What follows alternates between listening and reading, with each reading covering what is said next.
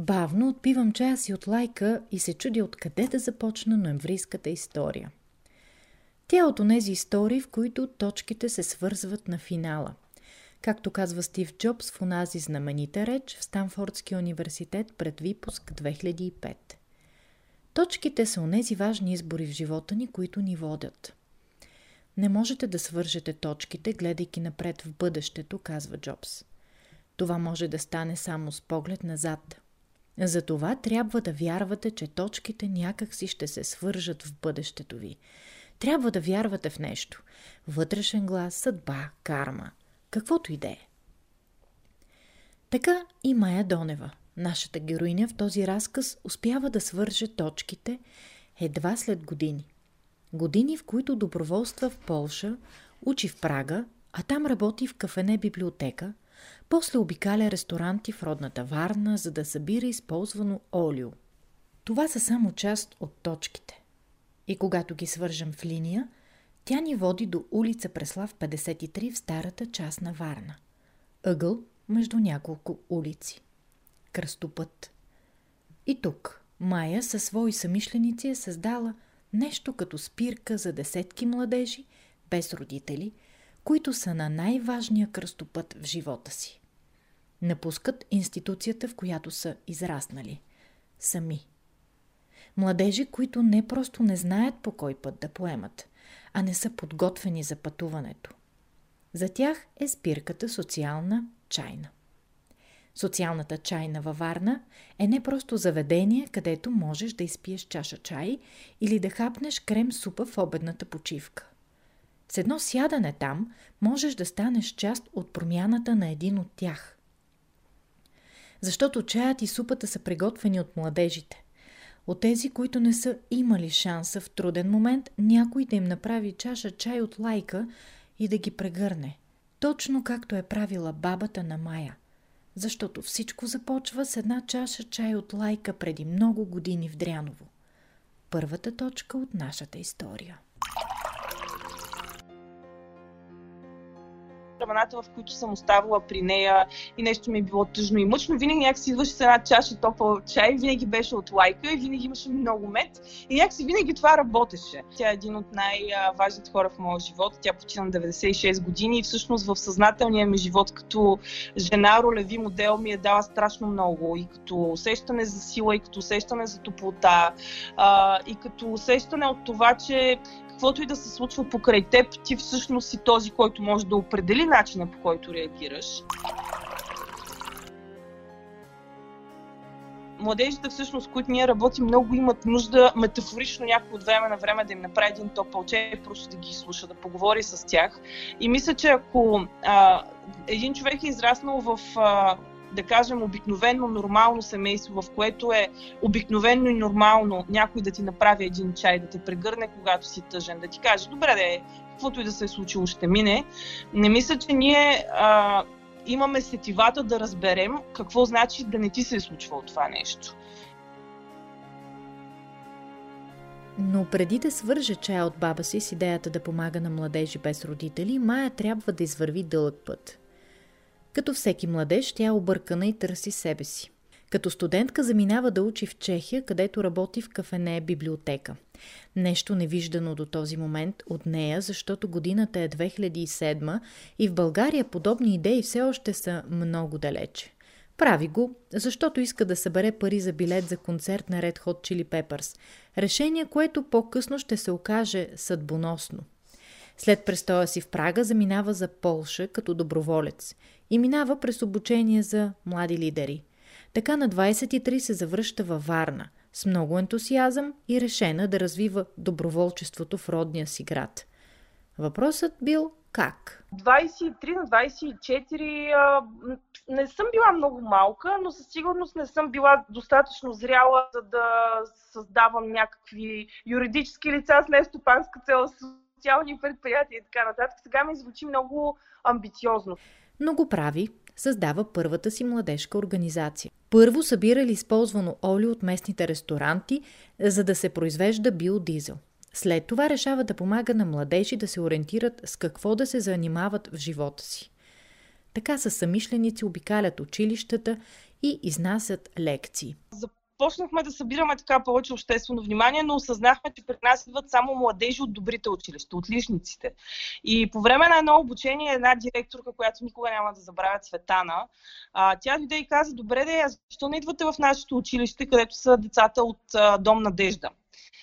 И аз я погледнах и буквално нямах отговор. Не знам защо не идваме при вас, не знам защо не правим обучение при вас. Тя каза: добре де, ми, айде да пробваме. И след тази среща следва остър завой.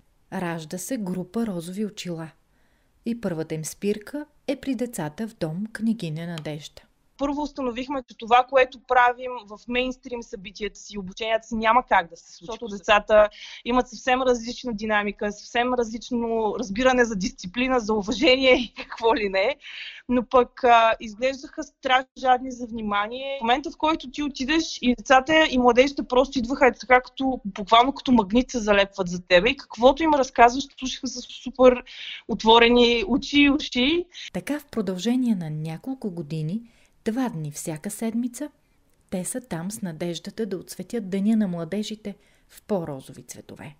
Но Майя бързо осъзнава, че това не е достатъчно. Да живееш в дома е много самотно и много, много определя начина, по който оттам нататък ще ти се случи живота, за съжаление. И понеже вече когато две или три години ходиш на едно и също място, с едни и същи, с едни и същи деца, ти виждаш как те порастват, виждаш малките момичета, които стават по-големи момичета, които в един момент а, някакви много съмнителни хора с много съмнителни коли започват да причакват а, отстрани в пряката на училището. Виждаш как момчетата, които са играли на футбол и са били в спорта и в здравето, в един момент почват да пушат на дванайсет, на тринайсет. Uh, виждаш как отпадат от училище и не може да не, някакси не може да не те трогне цялото това нещо, защото може би ако еднократно доброволстваш, влезеш и излезеш, някакси може да се направиш, че не си го видял, но ако две-три години, всяка сряда, всяка неделя си там и виждаш това нещо пред очите ти, нали, имаш два варианта, или да се откажеш и да се отчаяш и да се депресираш, или да си кажеш: не, това абсолютно мога да, да позволя това да, да се случва повече така. Най-трудното за младежите, напускаща институция, е, че те дори няма къде да живеят.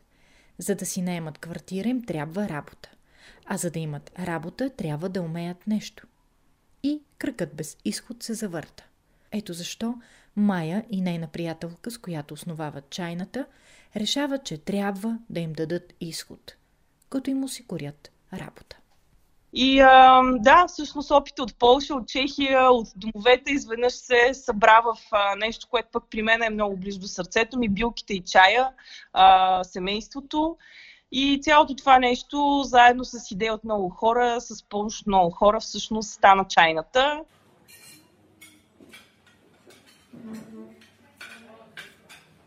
Добре дошли в чайната, където не наемат хора, за да правят чай, а правят чай, за да наемат хора. С това изречение се изчерпва цялата идея на Майя. Влезеш ли в чайната, веднага усещаш уют. Топла, ухаяна чай, точно както в спомените на Майя за баба и Дряново. Зад витрините тракат прибори и съдове. Поръчвам си крем-супа. Ще ми я направи Люси, момиче на деветнайсет, което е тук от две години. Не иска да говори за семейството си и защо е попаднала в център за настаняване от семейен тип. Но описва какво е усещала там. Самотно, гадно, студено. Тук е обратното. Като влязох тук, не усещах напрежение, толкова работна установка, колкото приятелска.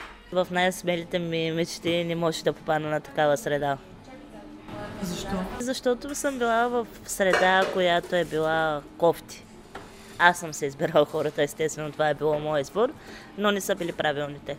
А тогава осъзнавала ли си? Не. Когато дойдох тук, почнах да осъзнавам те първа неща, да уча. Тук Люси открива, че и се отдава готвенето. Нещо, което никога не е предполагала. Но преди да стигне до отговорната позиция на готвач в чайната, тя започва от най-ниското стъпало. Отсервира и мие чини. Това е път, по който всеки надовушъл в чайната върви. След това правят напитките и сервират. Да бъде сервитьор за Люси било огромно изпитание, защото се притеснявала да говори с клиентите. Предолях го, и почнах да говоря с хората. После ми стана по-лесно и когато си казах, стъкно всичко е наред, започнах в кухнята. И нищо не беше наред. При втората трудност аз буквално бях се отказала и бях някаква. Не, няма се справя, съл бях порязала пръст, изгорях се пет пъти, прецаках някаква манджа тогава в този момент. И беше, бях много неподхватна, беше много зле, но моята учителка, тя ми обясни, че колкото и да е лошо, никога не е край на света. Не вярвах, че мога да се справя, но сега вече виждам, че мога. Кое е най-важното, което научи тук? Да бъда добра. Да бъда по-добрата версия на себе си, защото и преди сигурно обичах да помагам, но не ми беше целта на живота. Докато сега е много повече. Важно беше да го науча това и срещнах нормални хора. Както казах, преди не бяха нормални.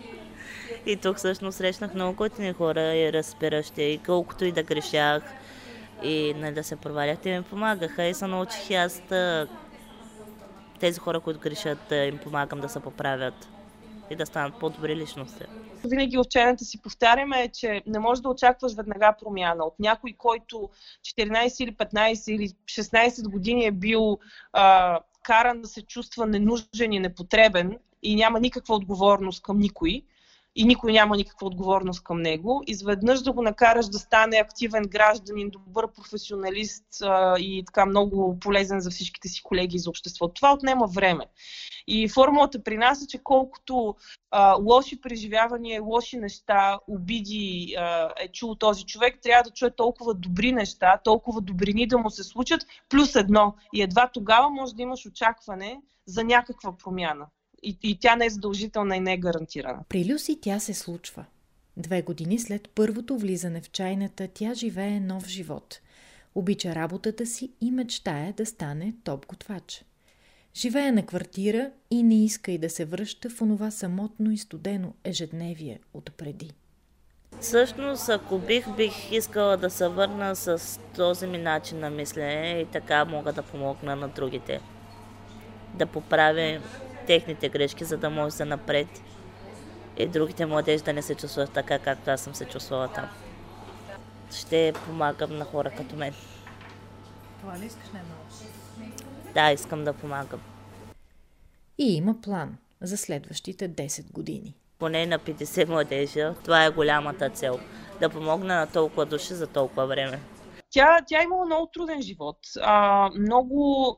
несправедливо начало, бих казала, за което не е етично от моя страна да говоря, но това, за което аз мога да кажа, е, че виждам в нея опит да се измъкне от нещата, които ѝ се случват, защото се вдъхнови от всички жени и момичета наоколо и от всички подкрепящи мъже и момчета, които не я подкрепят и не търсят от нея а, нещо физическо, А се, а, а се научиха някакси и момчетата, и тя, и наоколо всички други момичета, които дойдоха след нея, че има различни разменни монети за взаимоотношения. И те не винаги минават през това някой да а, прецака другия или някой да вземе нещо, което другия не иска да даде.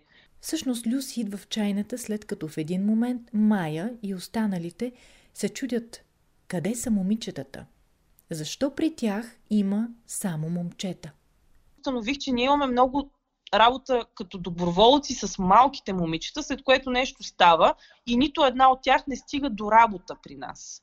А, някаква част от тях а, са в трафика на хора много рано, някаква част от тях забременяват много рано а, и избягват просто от системата. И всъщност просто ги губим и никой не знае къде са тези момичета. Така че започвам с това интро, че за момичетата е много по-трудно. Люси е много прекрасен човек, изключително добър, изключително учещ. И тя е, а, според мен, наистина много добрата дефиниция на това, как в кофти среда ти нямаш абсолютно никакъв контрол на това къде ще се родиш. Никакъв контрол, нула. И аз затова много обичам някой, а, когато спорим и каже, не, всичко е въпрос на ти самия да решиш така. Просто ти самия и да решиш, ако си се родил в средно добро семейство с двама грамотни човека, които се грижат за теб. Имаш какво да ядеш, имаш къде да спиш.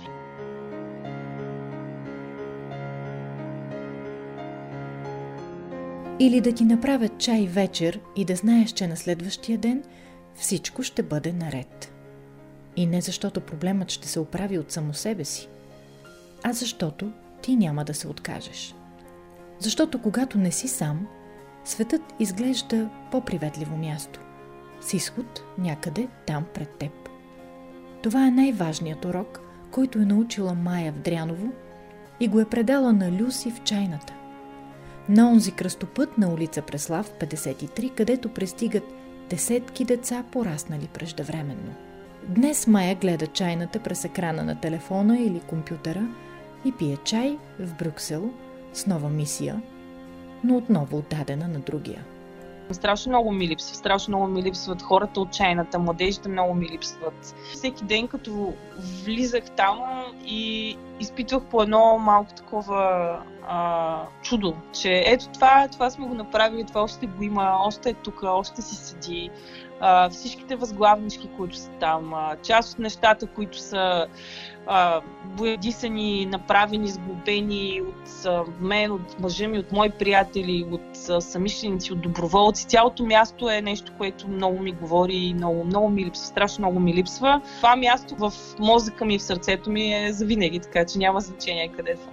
Нейният път продължава, защото последна точка няма. Има само диря. А има дири, които си струва да следваш. Защото, нека се огледаме, някой около нас може би има нужда от чаша чай.